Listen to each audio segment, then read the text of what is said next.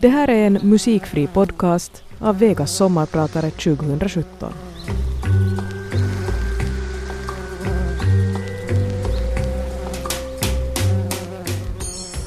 På bilden ligger en kvinna på ett golv, hopkurad på en filt.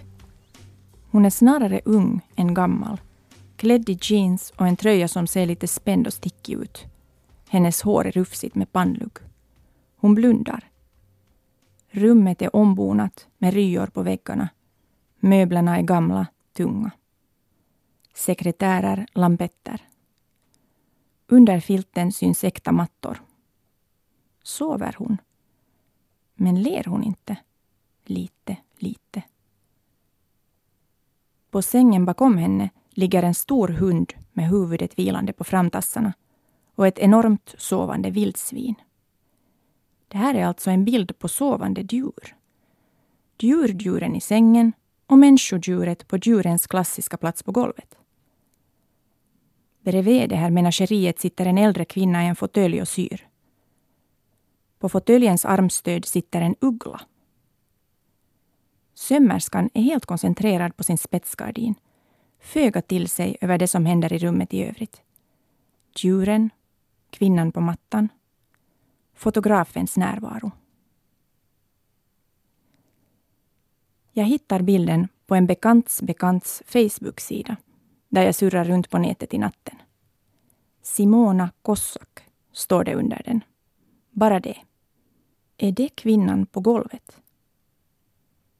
Jag skriver Simona Kossak i mitt sökfält. Många polska sidor rullar fram. Många bilder och en artikel på stolp i engelska. Simona Kossak. Född 1943 i Krakow. Död 2007 i Białystok. Polska bioloska. Professor popularisatorka. Biolog, vetenskapskvinna, professor, aktivist, hippie och populariserare av kunskapen om Białowieża-skogen. Białowieża, så säger mannen på uttalssajten. Europas sista urskog, det vill säga en skog som aldrig utsatts för mänsklig exploatering. På gränsen mellan Polen och Vitryssland, där det fortfarande finns vilt levande visenter, alltså europeiska bisonoxar. De kallade henne en häxa för hon pratade med djur och ägde en terroristkråka som stal guld och attackerade cyklister. Jag har börjat vaka allt senare om nätterna. Den varma datorn spinnande i min famn som en katt av trygg spänning. Oändligt hur man kan fara fram i cyberspace. Oändligt vilka tv-serier, filmer, ordböcker, bildserier, kriminaldiskussioner, sjukdomsbeskrivningar, gulliga kattvideos, chattgrupper man kan vindla sig in i, plocka luftiga bitar från. Huset sover. Bussar och nattspårvagnar far förbi. Jag äter popcorn och dricker Pepsi Max. Jag underhåller mig, unnar mig detta, även detta. Men jag är också alltid på jakt. Vampyrjakt. Efter något som skulle tända mig så mycket att jag vill skriva om det. Något jag aldrig har hört förr. Du måste bli kär i din idé, skriver filmregissören David Lynch i sin meditationsbok Catching the Big Fish. Jag har alltid levt till hälften i fiktionen. Numera hör det till min arbetsbild, så kan man säga. Det är nästan inget som inte hör till den. På dagarna är jag utmattad. Mitt namn är Malin Kivele och jag är din sommarpratare idag. Det här sommarpratet heter Modern Life is killing me.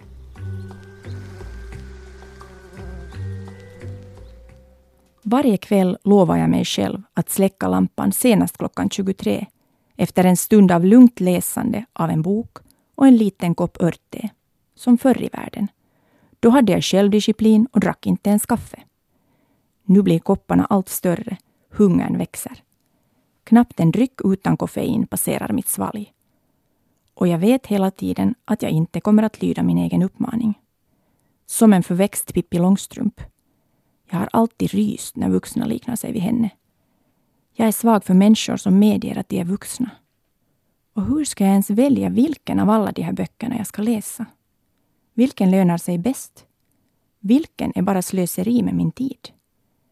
Det är vampyren som talar. Tar den upp mer och mer plats i mig? Där står till exempel en hög med böcker av naturradikalen Pentti Linkola, som jag borde ta itu med. Arktis smälter bort, likaså den sibiriska permafrosten. Om 20 år är Grönland islöst. Vattennivåerna stiger. Torkan ödelägger andra områden. Värst blir det för de redan nu fattiga länderna. Det går snabbare än någon kunnat förutspå. Det vet vi. Men vem gör något? För att rädda oss borde vi alla senast nu börja leva som Pentilinkola. I en liten stuga utan el, utan bil, utan resor, självförsörjande. Själv reser jag så fort jag får chansen. Norwegian flyger dig till Nice för några tior. För 500 kommer du till andra sidan jorden, medan det kan kosta 50 att åka tåg till Vasa. Jag nätshoppar billiga, roliga kläder. Jag äger ingen bil, vilket jag använder som ursäkt för allt möjligt. Men jag lånar en så ofta jag kan. Jag släpar kassvis med kött från butiken till mina köttätarbarn. Och jag undviker gathörnet där tiggaren brukar sitta. Speciellt sen jag lovat mig själv att alltid ge pengar till varje tiggare jag ser. Men jag har aldrig några kontanter. Jorden håller inte för att alla ska få allt de vill. Men vem får vad? Haven förvandlas till mikroplastoceaner. Allt jag rör vid är inpackat i plast. Jag längtar efter en grön diktator. Var finns den upplysta despoten? Hen som skulle berätta för mig vad det verkligen lönar sig att avstå ifrån. Så jag nu inte gör det i onödan ändå. Pentti Linkola är den enda som har hållit stilen. Jag tänker bli som han någon gång senare. Jag ska flytta ensam ut i skogen, odla rovor, spinna ull, ha utetupp, tömma den själv utan kvällningar och fiska skräpfisk ur sjön. Då kommer jag inte längre att tycka synd om maskarna och att döda fiskarna kommer att kännas bara naturligt. Före det vore det ändå bra att veta vad Lingola egentligen har skrivit. Var han verkligen glad över aids-epidemin? Men nu är den tunna vårnatten mörk. Nu ramlar jag över de här bilderna istället. Här är min privata elslukande nöjescentral. Av den här kvinnan i de polska skogarna. Simona Kossak. De ramlar över mig. Vi ramlar. Bild 2. Samma rum. Mattorna, lampetterna. Den syende damen har fallit utanför bilden men hennes hörn av rummet utstrålar fortfarande koncentration. På sängen vilar hunden. Vildsvinet sover vidare. Men kvinnan på golvet, Simona Kossak, har vaknat. Hon har precis rest sig upp i sittande ställning, gapskrattar mot fotografen, fångad mitt i rörelsen. I hennes nu ännu rufsigare hår sitter ugglan. Var det den som väckte henne? Flaxa fram. Vad är det här för ett hushåll? Ugglan plirar rakt in i kameran. Man kan inte fejka en förälskelse, inte fejka bort den, nog tona ner den, nästan glömma den, om man har goda skäl. Man kan inte heller fejka en idé. Men kan man fejka bort den? Välja en annan, enklare? Gå och lägga sig? Men ska man bara släcka lampan och sova istället för att kasta sig in i det spännande som står där och vibrerar framför en? Vems idé om förnuftighet är inbyggd i mig? Vad är det jag försvarar mig emot? Vilken är min revolt? Det visar sig att just den här idén är rätt svår att utforska. Det finns mycket information om Simona Kossak. Det har skrivits en bok om henne, gjorts en film till och med, men allt är på polska. Och av alla språk jag låtsas veta något om är polska inte ett. En av Kossaks egna böcker, The Białowieża Forest Saga, finns översatt till engelska, men den verkar otroligt nog inte att gå att få tag i. Jag är van vid att söka och finna, få saker med några klick. Det närmaste exemplaret av den här boken finns på British Library i London. Jag fyller i en blankett för fjärrlån på stadsbibliotekets sidor. Får inget svar på veckor. Jag får ty mig till Youtube-klippen där Simona pratar. Om sin skog. En lugn, välklädd äldre kvinna med rödfärgat hår i en behärskad frisyr. Och så den här ena engelska artikeln som är full av luckor. Men luckor är ju min grej i och för sig. Jag söker mig till dem som en blodhund, en vampyr. Fyller i. Simona Kossak läser jag. Dotter till den kända polska bildkonstnären Jerzy Kossak med krig och hästar som specialitet. Vars far och farfar också var bildkonstnärer med krig och hästar som specialitet. Simonas båda fastrar var kända poetissor medan hennes mamma, Elżbieta, var dotter till jordägare och känd för sin skönhet och stil, står det bara. Hon var 24 år yngre än sin make och inledde sin relation med honom som hans älskarinna, då han först var gift på annat håll. På bilden från ungdomen är hon späd och blond med en revboa över axeln i en trädgård med korgmöbler. Det är hon som sitter och syr hemma hos sin dotter i en stuga i Białowieża-skogen några decennier senare. Det var oklart vad hon såg i Jerzy Kossak. Så står det. Han var varken snygg eller rik. De kossakska rikedomarna var long gone. Men hon avgudade honom. Kanske han doftade gott, hade varma händer, roliga fötter, bredde intressanta smörgåsar, skrattade på ett bra sätt. Simona växte upp på Kossakovka, ett historiskt gods i Krakow. Numera en av stadens sevärdheter, fast det ser ganska förfallet ut på bilderna. Det var säkert ett privilegierat liv med serveringspersonal, garderober och utsökta middagar. Eller? Efter att ha invaderats av både Nazityskland och Sovjetunionen under andra världskriget blev Polen en kommunistisk satellitstat under Sovjet efter krigsslutet. Men det omgivande samhället och hur det påverkar Simonas liv är inte nämnt med ett ord i den här texten. I något skede började Simona studera biologi och skogsbruk på Jagiellonska universitetet i Krakow. 1971 tog hon examen och började jobba på stationen för däggdjursforskning i Białowieża, som ju sen blev hennes öde. Jag läser. Simona skulle egentligen vara pojke och den fjärde kossaken med staffliet på axeln. Men hon gick sin egen väg. Hur får man informationen för att skriva sådana meningar? Vem sa eller tyckte så? Min sambo är ett vildsvin.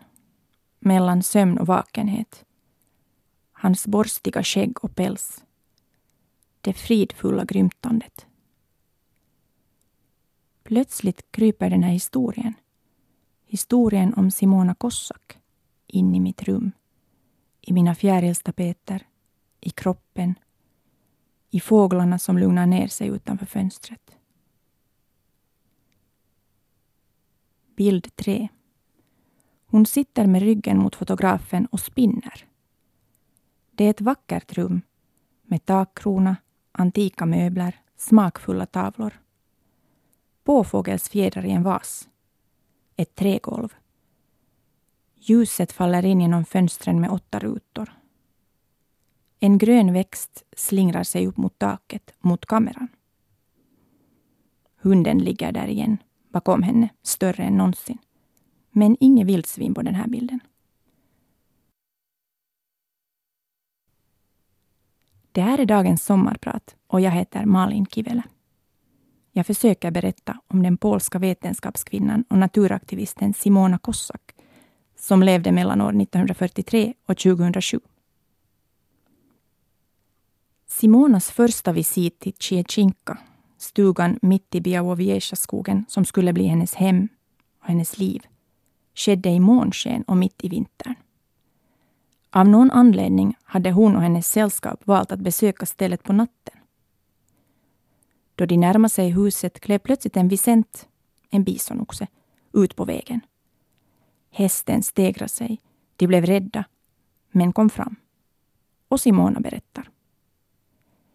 Det var den första bison jag såg i mitt liv, om man inte räknar med dem i djurparkerna. Och hälsningen vid skogsgränsen. Detta monumentala djur. Snön, vitheten, fullmånen. Vitt, vitt, vitt överallt. Och så den lilla stugan som stått obebodd i två år. I det mittersta rummet fanns inget golv. Det var en ruin. Jag såg detta hus, silvrigt av månskenet. Romantiskt.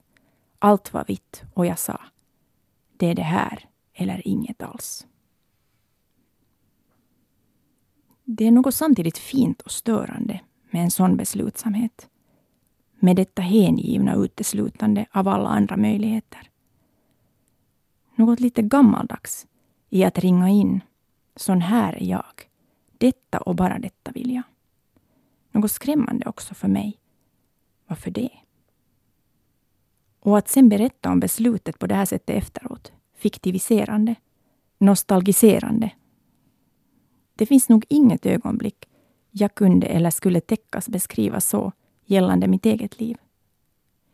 Det är som om saker bara hänt mig. Som om jag bara hamnat här och där. Är det det som är min berättelse om mig? På ett sätt tog det fria livet slut då brösten började växa hos mig redan i 11-årsåldern och det blev tydligt för alla att jag var just kvinna. Framtiden gick inte längre att dölja. Frizonstillvaron var över. Fort började det kännas som om många roliga vägar stängdes av och andra vägar, som jag kanske inte var intresserad av, låg lite väl öppna. Och då bor jag ju ändå i världens, i teorin, kanske mest jämlika land. Var det det här som, speciellt innan jag etablerat något alls i mitt liv, när jag var en trotsig, kärlekskrank virvel av luft, med tillräckligt med ångest för att hålla igång ett kraftverk, ledde till att det var svårt att medge en enda så kallad feminin egenskap hos mig själv. Av rädsla för att i så fall hastigt bli städslad vid en spis, eller åtminstone antagen för något som redan var färdigt modellerat i den mötandes huvud. Högst sannolikt något som jag inte ville vara. Samtidigt drömde jag mest av allt om en pojkvän, så det blev ju lite svårt. Hela ordet kvinna har känts jobbigt, nästan pinsamt, felaktigt, svårt att använda. Men behovet av vaghet har gällt också till exempel yrkestillhörighet och civilstatus och musiksmak. Det har känts nödvändigt att alltid kunna ställa sig utanför, betrakta och beskriva istället för att vara en del och sen lätt gå vidare. För att inte råka i en situation, tilldelas en identitet som jag inte har valt själv, inte kan kontrollera och därmed plötsligt ohjälpligt finna mig där jag absolut inte vill eller kan vara. Kanske har den här landlösheten varit just så viktig för mig som skogvaktarstugan Tjetjinka var för Simona Kossak. Och förstås också ett privilegium.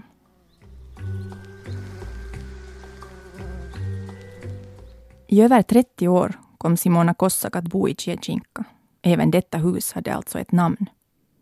Pendla längs den minst sagt leriga skogsvägen till jobbet på forskningscentralen på sin lilla moped av en sort som kallades komar, myggan. Då skogsförvaltningen fått huset renoverat inredde hon det med saker från Kossakovka. Spetsborddukar, gardiner, böcker, ett antikt strykjärn, en turkisk dolk, ett smyckeskrin i ebenholts, glas, porslin och sin fasters eksäng. Hon tapetserade väggarna och hängde upp ett gevär vid dörren. Mitt i sitt rum ställde hon ett stort skrivbord. Där satt hon och arbetade i skenet av oljelampan. Elżbieta, hennes mamma, trivdes också på Tjetjinka, där livet såg ut som i hennes barndom med höns, five o'clock tea, ett liv enligt naturens rytm. Simona levde som sin mormor, lekte sig med örtmediciner, spann ull och valde sitt sällskap med omsorg. De här bilderna, de är så svartvita och fulla av liv. Och sorgliga också på något sätt. Simona pussar en kråka. Terroristkråkan. Den var tam, hette Korasek och gillade att plåga folk där i skogen. I den delen av den som inte var fridlyst, uppenbarligen. Attackera cyklister, tog nycklar av turister och pengar och korv av timmermännen. Simona på sin myggmoped i sin flygarmössa. Simona sover med vildsvinet i hö. Simona matar två älgkalvar med nappflaskor i skogen. Simona till bords med vildsvinet. Vildsvinet vräker sig mot limpan som Simona håller i. En skäggig kar vid samma bord med samma limpa och vildsvinet. En äldre Simona sover med lodjur. Och den vackraste bilden. Simona i en vintrig skog. I kappa med pälsbrem och pälsmössa. Med en grupp rådjur i följe. Simona tänkte att man skulle leva enkelt och nära naturen. Med djuren hittade hon en kontakt som hon aldrig fann med människorna. Jag känner inga djur.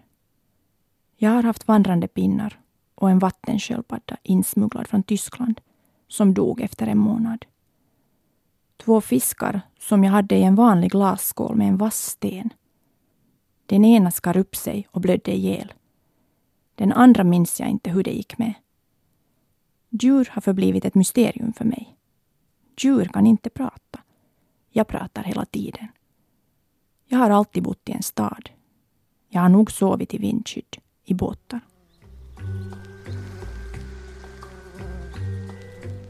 Plötsligt får jag ett mejl från Stadsbibliotekets fjärrlånecentral. Simonas bok är på väg från British Library.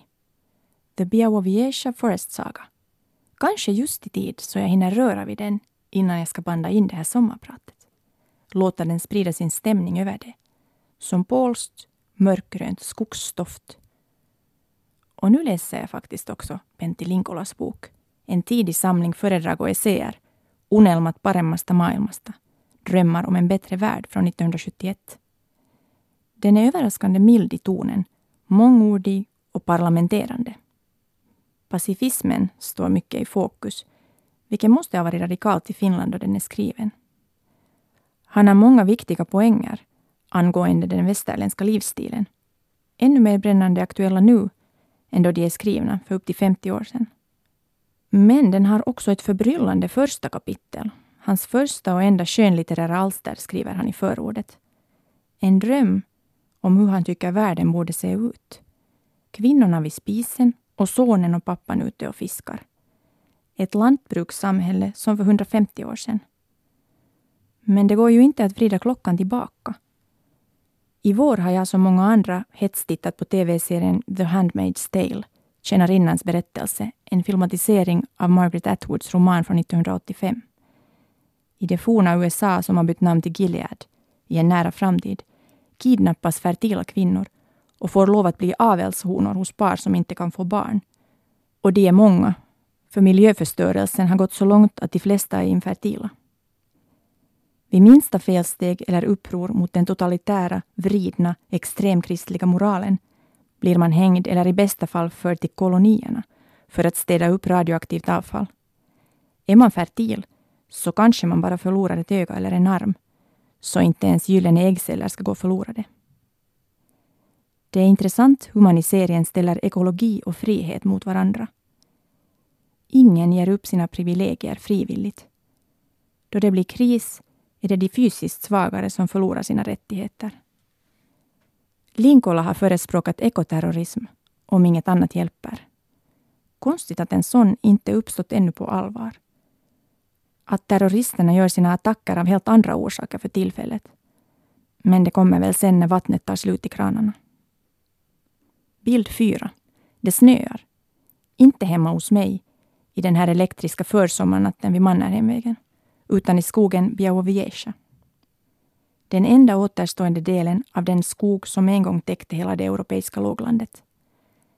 Även Białowieża är hotad förstås, ännu mer nu än på Simonas tid. Huggs ner allt närmare sin fridlysta kärna för pengars skull.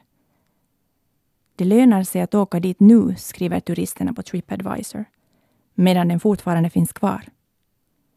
Snön yr. Det ser ut som 70-tal.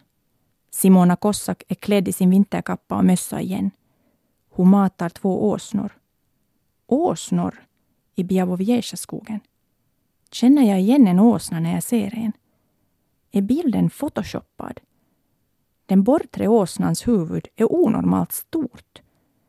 Längst bak står den stora hunden med sin outgrundliga blick. Bilderna är tagna av Lech Wilczek, en polsk fotograf född 1930. Han lever fortfarande, ger ut böcker med naturfotografier. En senig 87-åring med ett vackert vitt skägg i ylletröja på bilderna. Jag börjar genast googla flyg till Warszawa.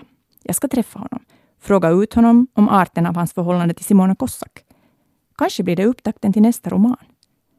Här har jag ju redan första kapitlet. Vampyren darrar. De var båda dväljare i Biavoviesja-skogen. Båda tyckte att den andra var full av sig själv. Sen hittade Lech en en dag gammal vildsvinshona som han bad Simona ta hand om då han skulle åka bort ett slag. Vildsvinet fick namnet Sabka. Simona och Lech verkar ha blivit ett par. De levde sen i samma hus. Lech klocksamling ticka och ticka. De sov turvis med Sabka. Turvis? Så de delar inte sovrum? Varför hänger jag upp mig på just den informationen? Så småningom blev djuren allt fler. Påfåglar, gräshoppor, en lo som sov med Simona, en svart stork som fick ett bo i en byrålåda, råttor i källaren, en hjort som åt socker vid fönstret och som födde på terrassen. Simona inrättade ett experimentellt laboratorium med djurpsykologi som specialitet. Ett djursjukhus med väntrum i anslutning till sitt hus. Hon började jobba för att rädda vargarna och lodjuren i skogen. Hon räddade vargar från de brutala fällor som satts ut av forskare som ville märka dem för att reda ut deras rörelser och blev ställd inför rätta. Hon blev radikalare. Under sina sista år var hon chef för skogscentret i Białowieża. Det står inget om några barn. De hade nog inga.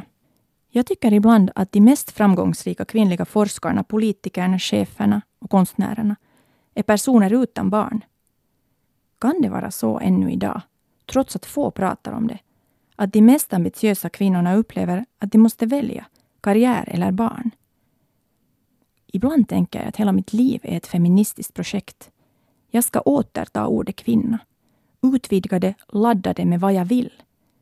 Det är min skyldighet för att jag får leva i den här tiden då vi ännu har både natur och möjligheter. Jag kan minsann ha både barn och ambition och lugn och frihet och rolighet, stadga och spänning, normativitet och queerness, passivitet och aktivitet, ensamhet och trevligt familjeliv och ett rikt socialt liv, och muskler och fläsk och sköra blodådror, och hår på benen och ibland vaxade ben, och drömmar och vetskap, vara trevlig mot alla och sätta sunda gränser, vara flitig och avslappnad, och ha ett jobb som kommersiellt icke framgångsrik konstnär och ändå massor med resor och snygga kläder. Snygga, svinbilliga kläder som inte har krävt utnyttjande av en enda person eller naturresurs. Lingola tycker att det mest oekologiska är att överhuvudtaget skaffa barn. Kan man låta bli att få barn av ideologiska orsaker och inte bli olycklig? Lingola skulle säga att en enskild persons olycka inte spelar någon roll då det gäller att rädda en planet. Kan man leva utan el och vatten i en urskog med små barn? Klart man kan, men vill man? Orkar man? Faktum är också att någon helst ska ta hand om de där barnen som föds. Någon ska orka. Traditionellt har det varit kvinnorna som fått sitta där stadigast. Linkola tillägnar Ulrike Meinhof sin bok Toisin ajattelijan päiväkirjasta ur en oliktänkares dagbok. Meinhof lämnar sina döttrar för att hänge sig åt terroristorganisationen Röda arméfraktionen i Västtyskland på 70-talet. Linkola tycker att det inte ska födas fler barn till världen. Var Simona av samma åsikt? Eller ville hon helt enkelt koncentrera sig fullt ut på sitt livs uppgift, att rädda djuren i Białowieża-skogen och insåg att med egna barn skulle det bli omöjligt. Kanske kunde hon inte få barn, Eller barn kanske inte intresserar henne. Jag menar förstås inte att alla ska få barn eller att det här är frågan som måste ställas. Men jag har själv alltid velat ha barn och undrat vad som driver människor till att vilja det eller motsatsen. Och också vad det kan tänkas säga om samhällena de lever i. Simona kallar sig sina rådjursmamma. Sen finns ju de krafter som tvärtom uppmanar folk att föda fler barn. De samma som förespråkar ständig ekonomisk tillväxt. Men som Linkola frågade sig redan för 50 år sedan, hur kan ekonomin bara växa? Vad hjälper det med ekonomi om naturen är förstörd? Också det är en fråga bekant redan från lågstadiet. Och vad exakt är ekonomin? Nej, ge hit den där gröna feministiska diktatorn fort. Men hen ska vara snäll. Linkola i all ära, men Simona Kossak levde faktiskt också i en stuga utan el och vatten. Kanske hon hade varit den perfekta diktatorn. Eller borde jag bli det? Äsch, jag orkar inte. Boken har kommit. The Białowieża Forest Saga. Det är inte alls samma natt längre, utan det har gått många nätter och dagar och jag cyklar till biblioteket. Ingen där vet riktigt hur man ska bete sig när det gäller fjärrlån eftersom de är så sällsynta. Till sist hittas en man i bakrummet som minns. Det är en stor bok, 595 tättskrivna sidor. Ett nödrop för den unika Białowieża-skogen som huggs ner. Beskrivningar av alla dess faser sedan stenåldern med skönlitterära partier. Och djuren där, när de parar sig, hur många ungar de föder och hur de lever. Mossorna, bäckarna, sedimenten, mammutarna. Den är som klart källvatten för min upphettade hjärna och som ett sömnpiller på ett bra sätt. Mycket bilder på kärr, neandertalare, björkar, järvar. Vad är det nu som lockar mig med det här egentligen? Annat än att Simona Kossak ser så bra ut på de där gamla bilderna. Ibland blir jag så trött på att jag ska göra fiktion av allt. Men det är för sent, jag är förstörd. Allt är berättelser.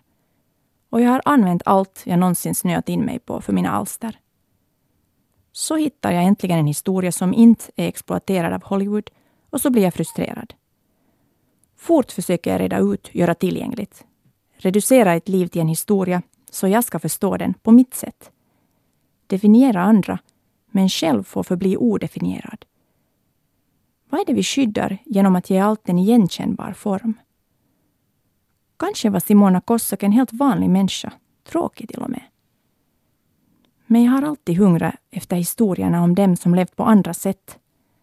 Alltid varit mer intresserad av kvinnorna som lever med vildsvin och kråkor än dem som lever med äkta män och barn. Berättelserna om de manliga genierna har jag tröttnat på för länge sedan. De hade alla någon som skötte markservicen. Men nu undrar jag också, hur dog Simona Kossak? Varför dog hon redan som 64-åring? Död den 15 mars 2007 på universitetssjukhuset i Białystok. Så står det bara. Någon dödsorsak hittar jag inte, hur jag än googlar. Men hon dog åtminstone inte i sin stuga med bara djuren närvarande. Det känns bra på något sätt. Att hon tog sig till sjukhus då hon var sjuk. Att hon var en människa i alla fall. Som en skev liten tröst i min egen medelklassighet, konsumism, mitt hjälplösa kompromissande. I Stockholm på våren, dit jag flög för 29 euro, lärde jag mig två nya ord. Plastbantning och klimatångest. Och jag hörde en bra mening i Hamlet på Teater Galeasen. Jag känner skuld, men jag bär ingen skuld. Den kunde passa på mig och klimatkrisen, bland annat. Men jag är allt tröttare på ord. Allt oftare får jag en känsla av att jag inte ens kan skriva. Eller är det att jag inte vill? Ord är så behändiga, ger dig en låda att lägga din känsla i, så du sen kan fortsätta som förr, bara lite lättare om hjärtat. Jag vet nog att ord är viktiga förstås. Men just nu blir det bara svårare och svårare att samla allt jag vill säga och att veta varför jag ska säga det.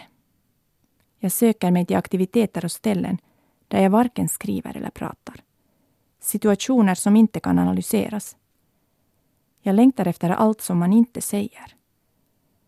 Ja, ja, jag längtar efter att vara ett djur. Men det kan jag inte bli. Längtar jag efter naturen? Jag vill bli arborist. En person som iklädd coola kläder klättrar i och klipper stora träd. Eller beskär, heter det visst. Jag skulle få vara tyst och i grenars skugga dagarna långa med trevliga akrobatiska arbetskamrater. Hjälpa träden med månadslön. Tyvärr tar utbildningen ett och ett halvt år och kräver trädgårdsrelaterad grundutbildning, vilket jag sannerligen inte har. I marginalen på min bunt om Simona Kossak har jag skrivit att hålla på. Där satt hon, år efter år i sin skogvaktarstuga i oljelampans sken. Hjälpte sina djur.